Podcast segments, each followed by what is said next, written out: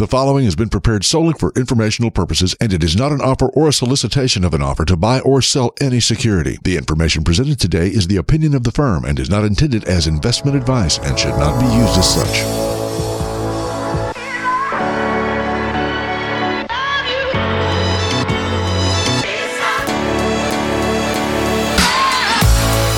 Welcome to Biblically Based Wealth Management with your host, Kevin Bruce. On this show, Kevin combines academic, behavioral, and biblical financial principles to separate the wheat from the chaff in investing and retirement planning. Now, here's your host, Kevin Bruce. Most people will need to find a new financial advisor more than once in their lifetime. And like all the other important things in life, there isn't much in the way of training or education about how to do it. So you're on your own to figure it out which may be okay for some things, but when we're talking about a financial advisor, we're talking about finding someone we're going to entrust with our, our life savings, our financial future. So while it may be okay to choose your own adventure on some things, this is one of those things it would be good to have some good guidance. And from what I've seen out there in the way of education, the various articles, various blogs, whatever you might find on the internet, it appears that most of them were written from someone who is more opinionated about the subject than they are experienced in the subject. So ultimately, what that leads to is the blind leading the blind. So today I want to give you some insider information, some things that work professionally that professional use to vet advisors so that you can have a fighting chance at making a good decision. But before we hop into those details, let's start with a little background. I think it's important for you to know where my information is coming from. Many years ago, I started a job as an investment analyst, and in that role, I had two responsibilities. The first one was to review, analyze, and make recommendations on every type of investment out there, investment managers, hedge funds, mutual funds, oil, gas, real estate deals, insurance, annuities, you name it. The second responsibility was to go and find the best investment managers in various asset classes. So the firm would take this information and, and, provide essentially two lists, one that was the approved list and one that was the recommended list. And these lists would go out to thousands of advisors nationwide for them to use potentially with their tens of thousands of clients. But when I got this job, I was not fresh out of college. I had been working professionally in the investment world for about six years as a financial advisor. I had completed the CFP coursework and I was a licensed stockbroker. The point is, I thought I was pretty well versed in investments. You know, after all, that, that's what I did for a living at the time. However, I, le- I learned quickly that my way of determining what made a good or bad investment manager or investment was not good enough. I remember the vetting process in my first investment committee meeting. And now an investment committee at that time was comprised of C-level executives from multiple firms. It also included legal, compliance, investment research, and marketing departments. And so we're talking about 15 to 20 people, all very smart with strong, strong backgrounds in various aspects of finance and investing. So what I quickly realized during that vetting process of, of one of my investment recommendations was that my due diligence wasn't nearly as good as I thought it was. The things that I thought were well researched weren't. And and there were things that I hadn't even thought of. But thankfully, it was my first committee meeting, so everyone was kind to me. But I, I, knew that I never wanted that to happen again. I knew I had to develop a repeatable, objective way to make an informed decision, a decision that I could defend. And that's what gave birth to a process that I developed called the eight Ps. It's a process that's worked well for me, individuals, um, institutions. I still use it to this day. Um, and we don't have a time to cover all of that. One day at some form, I'll I'm going to find a way to do it because I want people to know about it, but um, it's just a very long format. But it's my hope that we can take some of the principles, some of those ideas, at least at a higher level, and convey the concepts and the principles around them to help give you what you need to help you find your next and your favorite financial advisor. So let's get right into it. The first thing you need to know before you start your search, and it's the most important thing you can do before you ever go sit in an advisor's office or even call them on the phone, the most important thing you can do is to humbly submit yourself to God and pray. Pray that God will give you wisdom and discernment and have faith that he will. James 1, 5 through 6 tells us, Now if any of you lacks wisdom, he shall ask God who gives to all generously and without criticizing, and it will be given to him. But let him ask in faith without doubting, for the doubter is like the surging sea, driven and tossed by the wind. So I mean, let's kind of have a moment of honesty, if we will you're probably not going to go to an advisor's office, sit there and listen to whatever they have to say and be able to identify a technical fallacy in whatever they present to you. I mean, you may have some emotions about what's presented, but from a technical perspective, most people won't have the ability to identify the fallacies in the advisor's logic or their methodology that they present. I know as an analyst, I was constantly surrounded by people that were smarter than me. They had more experience than me, better education than me. Yet I was tasked with determining if what they presented was true or false or good or bad.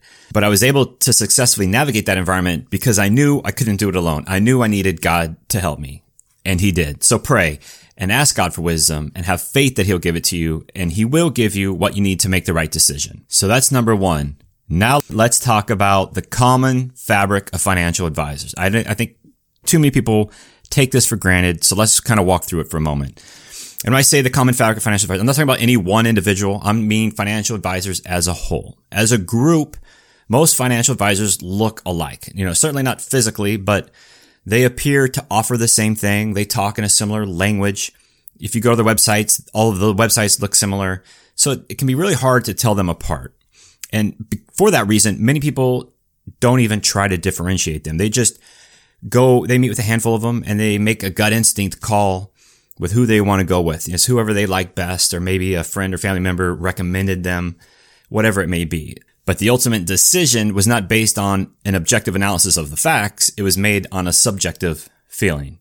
And I would guess that's probably where 99% of the advisor issues that clients have come from is from that initial lack of due diligence. Because if the only reason you selected your advisor was because they're easy to talk to or you like them as a person or they were recommended to you, then the fact is you really know nothing about them. And, you know, if I'm going to be completely honest, financial advisors, if they've been doing it for any length of time, will be a polished professional. They'll present well. Typically, they'll be very amiable and they will appear very knowledgeable. And those are all good things, right? We want those qualities in our advisor, but what you need to understand is that whether they're a good advisor or a bad advisor, they have probably dealt with the hundred or more clients throughout their career that had similar situations and similar concerns as yourself. So, you know, although everyone is unique and you are a unique individual, most people's financial issues and their emotions around that tend to revolve around common themes. So any advisor, whether it's a good one or a bad one, if they've been doing it long enough, they'll know what to say and they'll know how to say it. So if that's as deep as your vetting process goes, meaning how you feel about it or someone recommended them to you, then you're never going to get deep enough to sort out the good advisor from the bad advisor. You'll just find out down the road when it's too late. So now I'm going to give you a quick Cliff Notes version of what to look for in your advisor. And you want to look for three things. You want to look at their education, their experience, and their commitment. And when I say education, you could look at their college background if you'd want.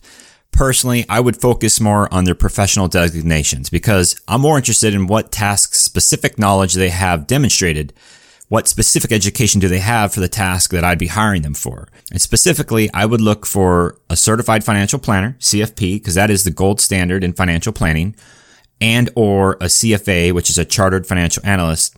That's the gold standard in investment management.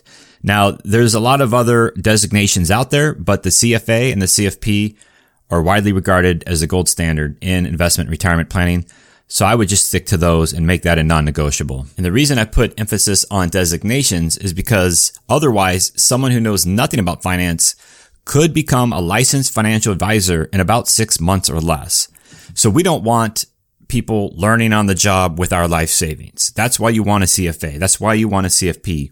You want someone that's been doing it a long time and has demonstrated a deep knowledge of what they're actually doing. Now let's touch on experience and don't be blown away by the number if they say I've been doing it for 20 years or I've been doing it 30 years because not all experience is equal. Just because someone's been doing something for a long time doesn't mean that they do it well. And I think we could probably all think of a couple politicians that might meet a good example of that.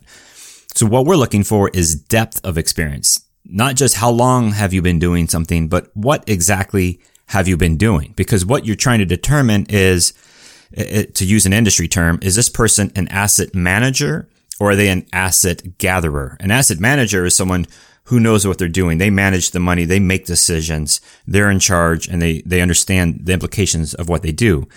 An asset gatherer is someone who's just trying to do sales. They're trying to bring in more money, bring in more accounts, gather more money for their firm or for themselves. So yes, we want long-term experience, but we also want a depth of experience where they've been in different roles and have evolved over time and have a good understanding of all the different areas of finance. And they're not, they haven't just been sitting behind the desk selling the same thing for the last 30 years. Now let's touch on commitment. And what I mean by that is there's different sets of rules for different types of advisors. There's a suitability rule and there's a fiduciary rule. And the difference would be a fiduciary must always put the client's best interest above their own. You think that would be a given, right? And that everyone does that, but that's not the case. There's also a suitability standard, which means the advisor must do something suitable for the client, but not necessarily place the client's best interest above the advisors. Now, so I don't think I need to waste much more time expanding upon that, but clearly we want to work with a fiduciary, someone who has our best interest ahead of their own. And unfortunately, we're running out of time, so only got time for one more in our Cliff Notes version of how to vet a financial advisor. I would look and ask, what is their philosophy? Because what you want to understand is what do they believe is true about the market and investing? How are they going to get a return from whatever strategy they're employing? And the reason that's important is Actually, I think there's three reasons. The first would be because there will be rough roads ahead and you want to know what that philosophy is and you want to be on board from the get-go. That way, when your account's down 20%, that's just not when you want to find out that whatever your advisor is employing is something you totally disagree with. Second, if you know what they're supposed to be doing, it's a lot easier to judge the performance and to understand why you're getting the returns that you're getting. And hopefully you'll understand if that's appropriate or not. And then finally, I think the hidden gem of this philosophy question is that not only do you get to hear what their philosophy is, but you get an example of how they explain or teach you something that you don't know. This can serve as a great example of what you should expect in the future when you're reliant upon their advice and explanations. So what you're looking for here is, are they trying to teach you by using understandable and relatable concepts? Or are they trying to impress you with financial jargon and ivory tower definitions? We want the former, a teacher, someone who speaks our language and is more concerned with our understanding of the concept than their perceived mastery of the concept. So that's it for today. We're out of time. Have a wonderful week and may God bless America.